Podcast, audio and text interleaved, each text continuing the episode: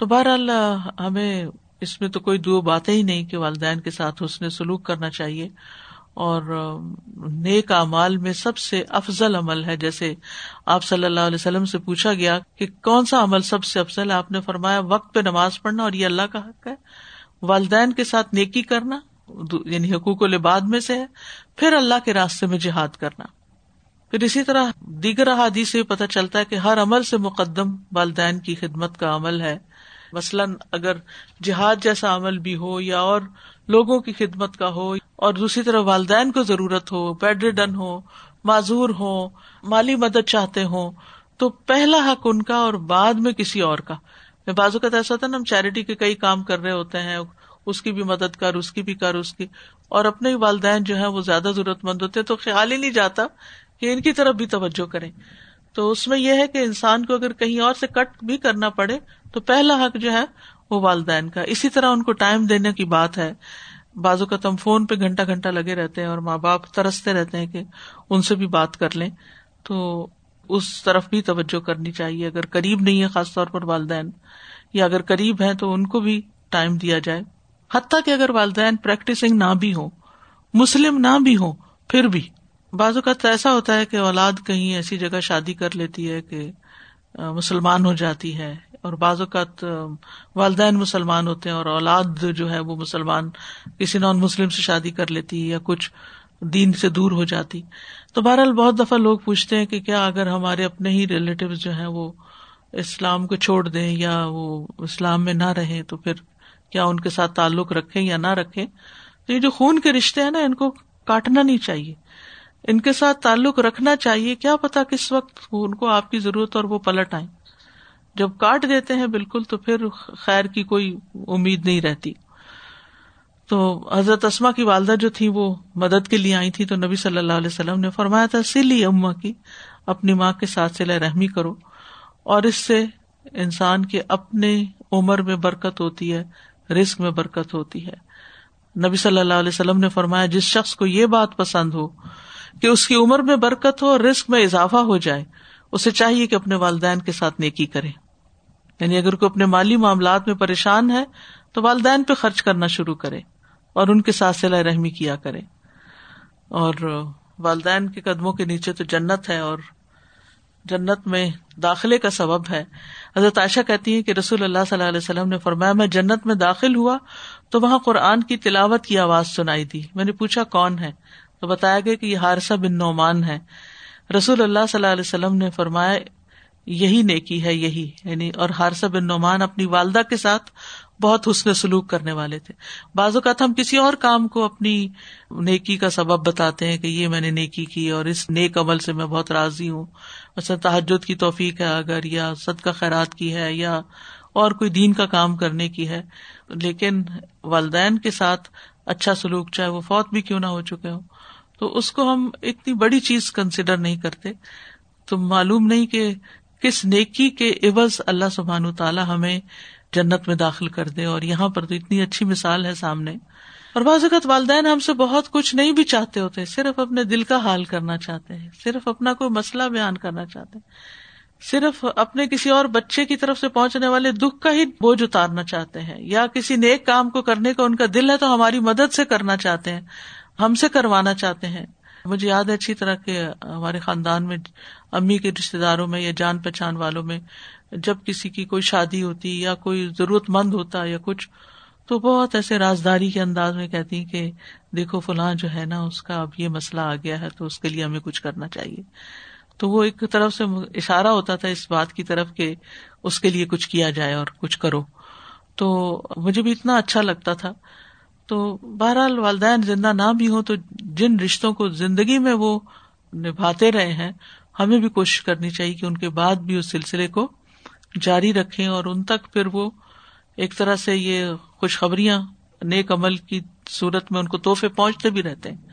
زندگی میں تو ہم ان کو وقتاً فوقتاً کوئی تحفہ دے دیتے ہیں، ان کو خوش کرنے کے لیے، چاہے ان کو ضرورت نہ بھی ہو، تو صرف یہ کہ ان کو اچھا لگے گا۔ تو لیکن جب فوت ہو جاتے ہیں تو کیوں بھول جاتے ہیں؟ فوت ہونے کے بعد بھی کچھ نہ کچھ ان کے نام پر کرتے رہنا چاہیے۔ چاہے پانی کا انتظام ہو، چاہے کسی کو کھانا کھلانا ہو۔ اور پھر آپ دیکھیے، اللہ رب العزت کے لیے تو ثواب پہنچانا آپ کو بھی مل جائے، ان کو بھی، ان کو کچھ مشکل نہیں۔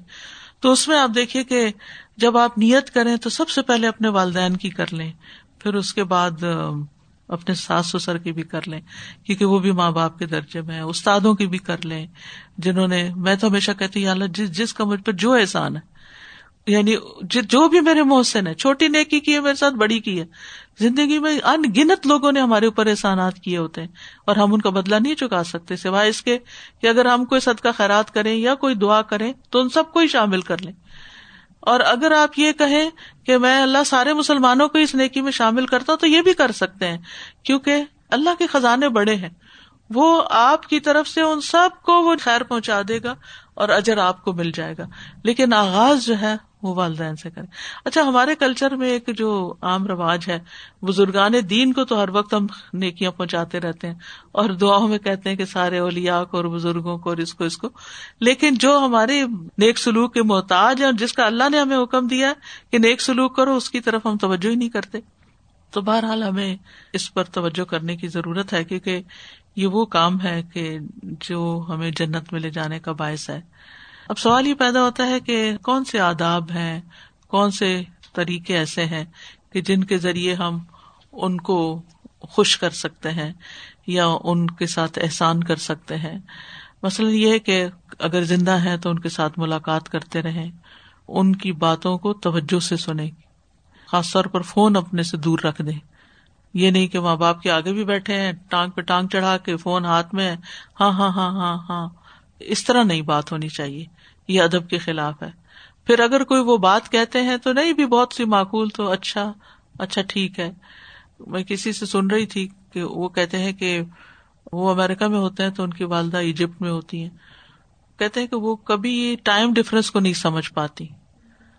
تو جب میں ان کو کال کرتا ہوں تو ان کو کہتا ہوں کہ یعنی ان سے بات کرتا ہوں تو وہ کہتے ہیں، تم ابھی تک جاگ رہے ہو؟ سو جاؤ۔ تو انہیں نہیں پتا ہوتا کہ انہیں سمجھ نہیں آتی کہتی یہ کیسے پاسبل ہے کہ رات ہے اور تم کہتے ہو یہاں دن ہے؟ ہوتا ہے نا، کچھ چیزیں نہیں انسان کے اوپر۔ تو میں ان کو ہمیشہ یہ کہتا ہوں، ٹھیک ہے ٹھیک ہے ماما، ٹھیک ہے۔ یہ نہیں کہتا کہ نہیں، یہ دن ہے، میں انہیں کنوینس کرنے کی کوشش ہی نہیں کرتا۔ کیونکہ بہت سی باتیں بڑوں کو سمجھ نہیں آتی، آپ کنوینس کر ہی نہیں سکتے۔ کچھ چیزیں ان کے ذہن کے ساتھ چمٹی بھی ہوتی ہیں۔ وہ ہمیشہ اس بندے کی شکایت ہی کریں گے آپ سے، یا کوئی ایسے ذکر کریں گے۔ تو ہاں ٹھیک ہے ٹھیک ہے۔ چلے اللہ اس کو ہدایت دے، یا کچھ اس طرح تاکہ ان کا دل بہل جائے۔ تو گفتگو میں بھی عزت، دیکھنے میں بھی عزت، اور ہمارے جیسچر میں بھی۔ اور پھر یہ کہ ان کے ساتھ اچھی خبریں شیئر کرنی چاہیے۔ صرف اپنے مسائل ہی نہیں لے کے جانے چاہیے۔ ہم نے دیکھا کہ کچھ بچوں کی عادت ہوتی ہے، وہ صرف جب ان کو زندگی میں کوئی تکلیف آتی ہے نا، تو ماں باپ سے ملاقات کو آتے ہیں۔ اور پھر وہ آ کے تو اپنے سارے دکھڑے سناتے ہیں اور ماں باپ کو انتہائی پریشان اور رنجیدہ کر کے چھوڑ جاتے ہیں۔ کیونکہ ماں باپ جب بوڑھے ہو جاتے کچھ کرنے کے قابل نہیں ہوتے نا۔ تو وہ اتنے بے بس ہوتے ہیں کہ ان کے اوپر یہ خبریں بجلی بن کے گرتی ہیں۔ اور وہ سارا وقت پھر یہی سوچتے رہتے ہیں، ہائے، اس کا بچہ بیمار ہے، ہائے، اس کے شوہر نے یہ کر دیا، ہائے، اس کے ساتھ یہ ہو گیا۔ حالانکہ انہوں نے کرنا کچھ بھی نہیں ہوتا۔ تو اگر ایسی ساری خبروں کو اپنے تک ہی رکھے ان تک نہ پہنچائے تو یہ بھی بہت بڑا احسان ہے۔ یعنی بری خبریں بتانے سے پرہیز کرنا چاہیے۔ پھر اسی طرح یہ ہے کہ ان کے دوستوں کا کوئی ذکر کر دینا چاہیے کہ آپ کی فلاں دوست کیسی ہیں وہ بہت اچھی تھی جب ہم چھوٹے ہوتے تھے تو کیسے وہ آتی تھی کیا کرتی تھی ان کے بہن بھائیوں کی بات کرنی چاہیے، ان کے والدین کی کرنی چاہیے۔ یعنی وہ باتیں جن سے ان کے دل خوش ہوتے ہوں۔ یعنی جن کا تذکرہ ان کو خوش کرتا ہو۔ اور جن چیزوں کو وہ اکثر یاد بھی کرتے ہیں۔ پھر یہ ہے کہ بعض اوقات وہ باتیں بہت دہراتے ہیں، جس سے دل بیزار ہوتا ہے کہ یہ بات دس دفعہ سن چکی ہوں، اب پھر وہی بات ہونے لگی ہے۔ تو اس پر احساس نہ دلائیں کہ یہ میں نے پہلے سنی ہوئی ہاں, مجھے پتا ہے۔ نہیں آپ سن لیں دوبارہ سن لیں۔ اچھا اچھا کر دیں۔ پھر اسی طرح ماضی کی بھی تلخ باتیں جو ہے ان سے نہیں کرنی چاہیے۔ اگر ان کے اور ان کے سسرال کے تعلقات اچھے نہیں تھے مثلاً یا کسی نے ان کے ساتھ اچھا نہیں کیا تھا تو ان باتوں کو کبھی چھیڑے نہیں۔ پھر اسی طرح یہ ہے کہ ان کی باتیں کاٹے نہیں۔ کہ وہ بات کر رہے اور آپ کاٹ کے کوئی اور بات شروع کر دیں۔ سوائے اس کے کہ کوئی بہت ہی شرکیا بات ہو یا کوئی حرام درجے کی بات ہو، ان کی باتیں کاٹے نہیں یعنی ان کو روکے نہیں بات کرتے ہوئے۔ پھر اسی طرح ان کی موجودگی میں اپنے بچوں کو بھی نہ ڈانٹے ان کے اوپر بھی ہاتھ نہ اٹھائے کیونکہ یہ چیز بھی ان کو بہت تکلیف دیتی ہے۔ بعض اوقات وہی سمجھتے شاید ہمارے آنے پر ان کے گھر میں یہ فتنا فساد ہو گیا ہے اور شوہر سے بھی لڑائی نہ کیجیے ان کے سامنے، کیونکہ ان کو اچھا نہیں لگتا کہ بچے خوش نہیں ہے پھر اسی طرح جب وہ کسی چیز میں مشورہ دیں تو اس کو بھی سن لیں۔ بعض کام آپ کرنے جا رہے ہوں تو آپ ان سے رہنمائی بھی لے لیں۔ مثلا آپ سفر کرنے جا رہے ہیں یا کوئی اور گھر میں کمی بیشی ہو رہی ہے تو ان سے رائے لے لیں۔ آپ کیا کہتے ہیں کہ ہمیں یہ یہاں جانا چاہیے یا نہیں؟ یا گھر تبدیل کر رہے ہیں مثلاً۔ پھر اسی طرح یہ کہ ان کے سامنے آواز اونچی نہ کریں کیونکہ اس چیز سے بھی منع کیا گیا ہے۔ اور پھر اگر ساتھ چل رہے ہوں تو ان سے آگے بڑھنے یا آگے چلنے کی کوشش نہ کریں۔ اگر کھانا کٹھے کھا رہے ہیں تو کوشش کریں کہ پہلے وہ لکما اٹھائیں تو پھر شروع کریں۔ بعض اوقات ہمیں جلدی بھی ہوتی ہے اور وہ آرام آرام سے آنا چاہتے ہیں تو ٹھیک ہے، اس صورت میں ہو سکتا ہے۔ لیکن یہ کہ جب ٹیبل پہ کٹھے بیٹھ چکے ہیں تو پھر انہیں آفر کریں، آپ شروع کریں۔ پھر اسی طرح ان کے سامنے اپنی قابلیتوں کا بہت اظہار نہیں کریں، کیونکہ انہیں پتا ہوتا ہے ہم کس قابل ہیں اور خود کو نمایاں نہیں کرنا چاہیے۔ پھر اسی طرح یہ کہ جب وہ بڑے ہو جاتے ہیں نا تو ان کو کچھ چیزیں بھولنے لگتی ہیں یا کچھ کمی ہو جاتی ہے زندگی میں تو اس پہ وہ رنجیدہ بہت ہوتے ہیں۔ مثلاً میرے والد جو تھے، وہ جب بالکل آخری عمر کو پہنچے تو ان کا حادثہ کافی کمزور ہو گیا۔ میں ایک دن پاس بیٹھی تو رونے لگ گئے میں نے کہا، ابا جی کیا ہوا ہے؟ تو کہتے ہیں، ایک بہت افسوسناک بات ہے۔ میں نے کہا، کیا کہتے ہیں؟ مجھے قرآن بھول گیا۔ ایسے میرے دل کو لگا میں نے کہا، نہیں، آپ کو یاد ہے دیکھے ہم چلے پڑھتے ہیں دیکھے نا۔ تو میں نے پڑھنا شروع کیا، انہوں نے پڑھنا شروع کیا۔ تو ان کو یہ احساس دلانا کہ آپ کسی قابل ہیں۔ یہ جو ارزل العمر ہوتی ہے نا، جس میں وہ کسی قابل نہیں رہتے، یہ بہت تکلیف دہ عمر ہے۔ اور خاص طور پر وہ لوگ جنہوں زندگی میں بہت کچھ کیا۔ ہمارے والد نے بے حد مصروف زندگی گزاری۔ دین کا کام بھی کیا، بارہ بہن بھائی تھے، ہم ان کو بھی کما کے دیا، گھر کی ذمہ داریاں بھی اٹھائی اب میرے والدہ کے والدین اور پپی اور خاندان کے وہ بچے جو پڑھتے لکھتے نہیں تھے، ان کو لا کے، ان کی سپرویژن کی، ان کو پڑھایا۔ یعنی اتنی مختلف ذمہ داریاں تھی ان کی، اور ان کے والد بھی ہمارے ساتھ رہتے تھے۔ تو ان سارے کاموں کو کرنے کے بعد جب انسان کچھ بھی پھر کرنے کے قابل نہیں رہتا، تو اس کے دل پہ کیا گزر کیونکہ دل تو وہی ہوتا ہے نا۔ یعنی انسان کے اندر امنگیں ہوتی ہے ایک وقت میں اور پھر کچھ بھی کرنے کے تو ان کو یہ احساس نہیں دلانا چاہیے کہ آپ بےکار ہو گئے۔ آپ کس کام نہیں نہیں، آپ چھوڑے آپ نہیں کر سکتے۔ چھوٹے چھوٹے کام ان سے کرواتے رہے یہ ان کی ہیلتھ کے لیے اچھا ہوتا ہے۔ کیونکہ بازو کا یہ ہوتا ہے کہ وہ کچھ کرنا چاہتے تو کہتے نہیں آپ بیٹھے آرام کریں۔ کیونکہ ہمیں یہ ہوتا ہے، یہ دیر لگائیں گے، آہستہ کریں گے، ٹھیک نہیں کریں گے اور ہم نئے طریقے سے بہت اچھے سے کر لیں گے۔ یعنی ان کو کوئی نہ کوئی شغل دے، ان کو کسی چیز میں کچھ نہ کچھ مصروف رکھے، اور بہتر تو یہی ہے کہ دین کے سیکھنے، پڑھنے، پڑھانے میں، قرآن کے، اس میں وہ مشغول رہے پھر اسی طرح یہ کہ بد اخلاقی سے پرہیز کریں، اپنی دعاؤں میں ان کو شامل رکھے ان کے سامنے بیزاری کا اظہار نہ کریں کہ میں بور ہو گئی ہوں آپ کی باتیں سن سن کے۔ اور، اگر وہ کہ وہ میں بھول گیا، مجھ سے غلطی ہو گئی، تو بس مسکرا دیں۔ اگر آپ کے ساتھ نہیں رہتے تو اب ان کی ملاقات کے لیے ضرور کوئی وقت یا کوئی دن یا کوئی طریقہ مقرر کر لیں۔ پھر یہ ہے کہ بڑھاپے میں بھی محبت کے اظہار کی ضرورت ہوتی ہے۔ ان کے ساتھ محبت کا اظہار کریں۔ اچھے لقب سے پکارے ہر ایک کو پتا ہوتا ہے کہ کن باتوں سے وہ خوش ہوتے ہیں۔ اس سے پہلے کہ یہ نیکی کا موقع ہم سے چلا جائے، اس کو اپنے لیے سب سے بڑا آنر سمجھے اور ایک نیت کے ساتھ اور ایک جذبے اور ایک شعور کے ساتھ یہ کام کریں۔ یعنی اس میں شعور کا شامل ہونا بڑا ضروری بہت دفعہ ہم یہ سارا کچھ کر رہے ہوتے ہیں مشین سمجھ کے کر رہے ہوتے ہیں، یا ایک معاشرتی ذمہ داری سمجھ کے کر رہے ہوتے ہیں کہ لوگ کیا کہیں گے۔ لو، اس نے اپنی ماں کے ساتھ یہ کیا، اس نے اپنے باپ کے ساتھ یہ کیا۔ نہیں، اس اعتبار سے نہیں ہمیں کرنا۔ ہمیں تو اللہ کا حکم سمجھ کر اللہ کی رضا کے لیے کرنا ہے اور خوش دلی کے ساتھ کرنا ہے۔ اور پھر یہاں ماں کا حق زیادہ بتایا گیا ہے یعنی باپ کی نسبت بھی ماں کا حق زیادہ ہے، کیونکہ ماں کی مشقتیں زیادہ ہیں اور نفل عبادت سے بھی زیادہ ہے ماں کا حق۔ وہ جو ریج کا قصہ آپ کو معلوم ہی ہے کہ جب اس نے والدہ کو جواب نہیں دیا تو والدہ کے منہ سے بد دعا نکل گئی اور وہ کس مشکل میں پھنس گئے۔ اور پھر یہ کہ ہماری زندگی میں جو کبیرہ گناہ ہوتے ہیں، ان کا ازالہ ہو سکتا ہے ماں باپ کے ساتھ احسان کرنے سے۔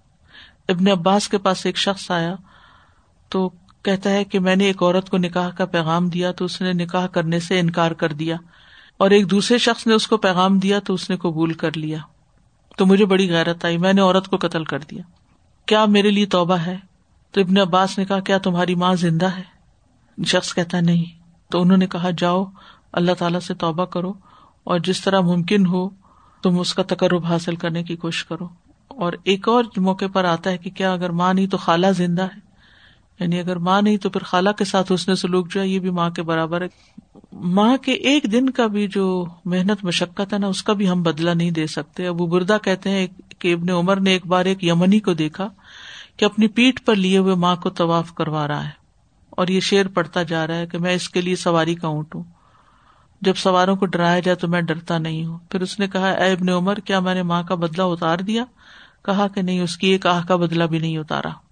اور والدین کے لیے رحمت کی دعا کرنی چاہیے۔ وہ رب رحم ہوما کما رب یعنی صغیرہ اور دوسری یہ دعا، رب اوزینی ان اشکر نعمت کلتی ان امتا علیہ و علا والدیہ و ان عمل صالحا ترضاہ و اسلح لی فی ضروریتی انی تبت الیک و انی من المسلمین۔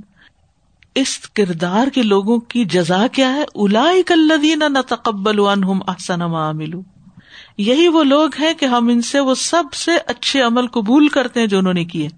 احسن عمل قبول کر لیتے ہیں جو انہوں نے کیے۔ وہ کہتے ہیں نا وان عمل صالحا تو جس کا یہ رویہ ہوگا، جس کا یہ اخلاق ہوگا، اس کی نیکیاں اللہ تعالیٰ قبول کر لے گا۔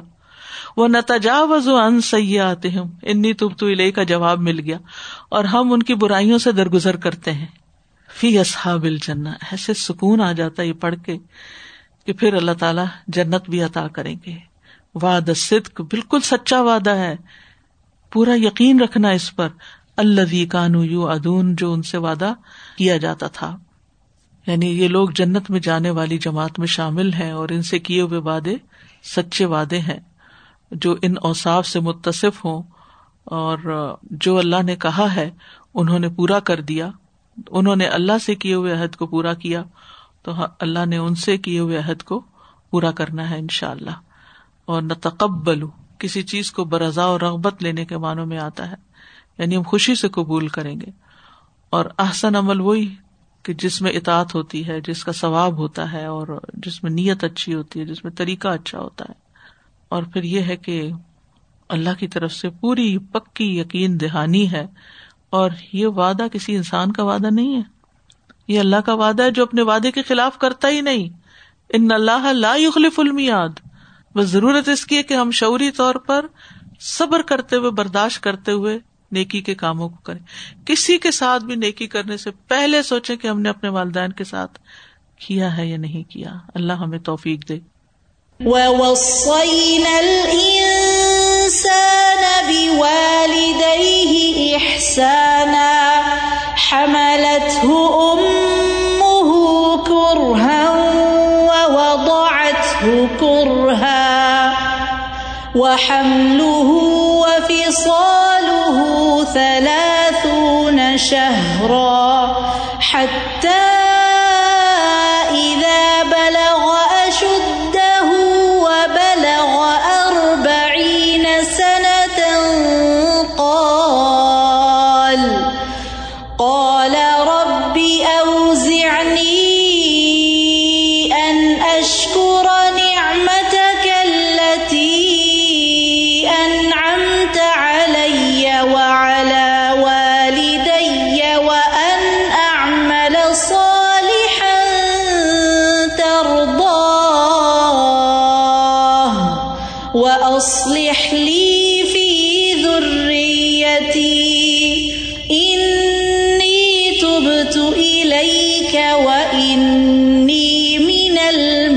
المسلمين. أولئك الذين نتقبل عنهم أحسن ما عملوا ونتجاوز عن سيئاتهم في أصحاب الجنة. وعد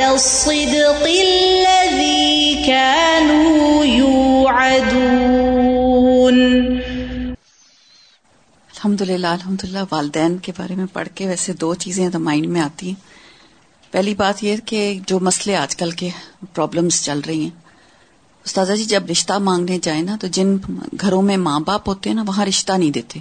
اور یہ پڑھے لکھے ہمارے جیسے دیندار لوگوں کی بات ہے۔ ہم بیٹی مانگتے ہیں تو جو بچہ اکیلا رہ رہا ہے، اس کو سارے رشتہ دینے کو تیار ہے اور جو بچہ والدین کے ساتھ رہ رہا ہے اس کو سمجھتے ہیں کہ بھئی اس کے اوپر بڑی ذمہ داری ہے اور وہاں جا کے لڑکی پھنس جائے گی اور یہ ہو جائے۔ دوسرا ایک مسئلہ جو آج کل چل رہا ہے، بہوؤں کا اپنے سسرال والوں کے ساتھ کچھ نہ کچھ چلتا رہتا ہے پرابلمس اور اس کی وجہ سے ابھی لیٹسٹ جو مجھے آج صبح جو میں آج ایک مسئلہ حل کر کے آ رہی ہوں کہ وہ باپ کو شفٹ کرنا چاہتے ہیں، گھر سے نکال کر کسی اکوموڈیشن میں جہاں پہ بیچلرز رہتے ہیں۔ کہ وہاں کھانا پہنچا دیں گے۔ برداشت ہی نہیں ہے کہ گھر میں ماں باپ کو رکھنے کا۔ حالانکہ ماں باپ تو گھر میں ہونا کتنی برکتوں کا باعث ہے۔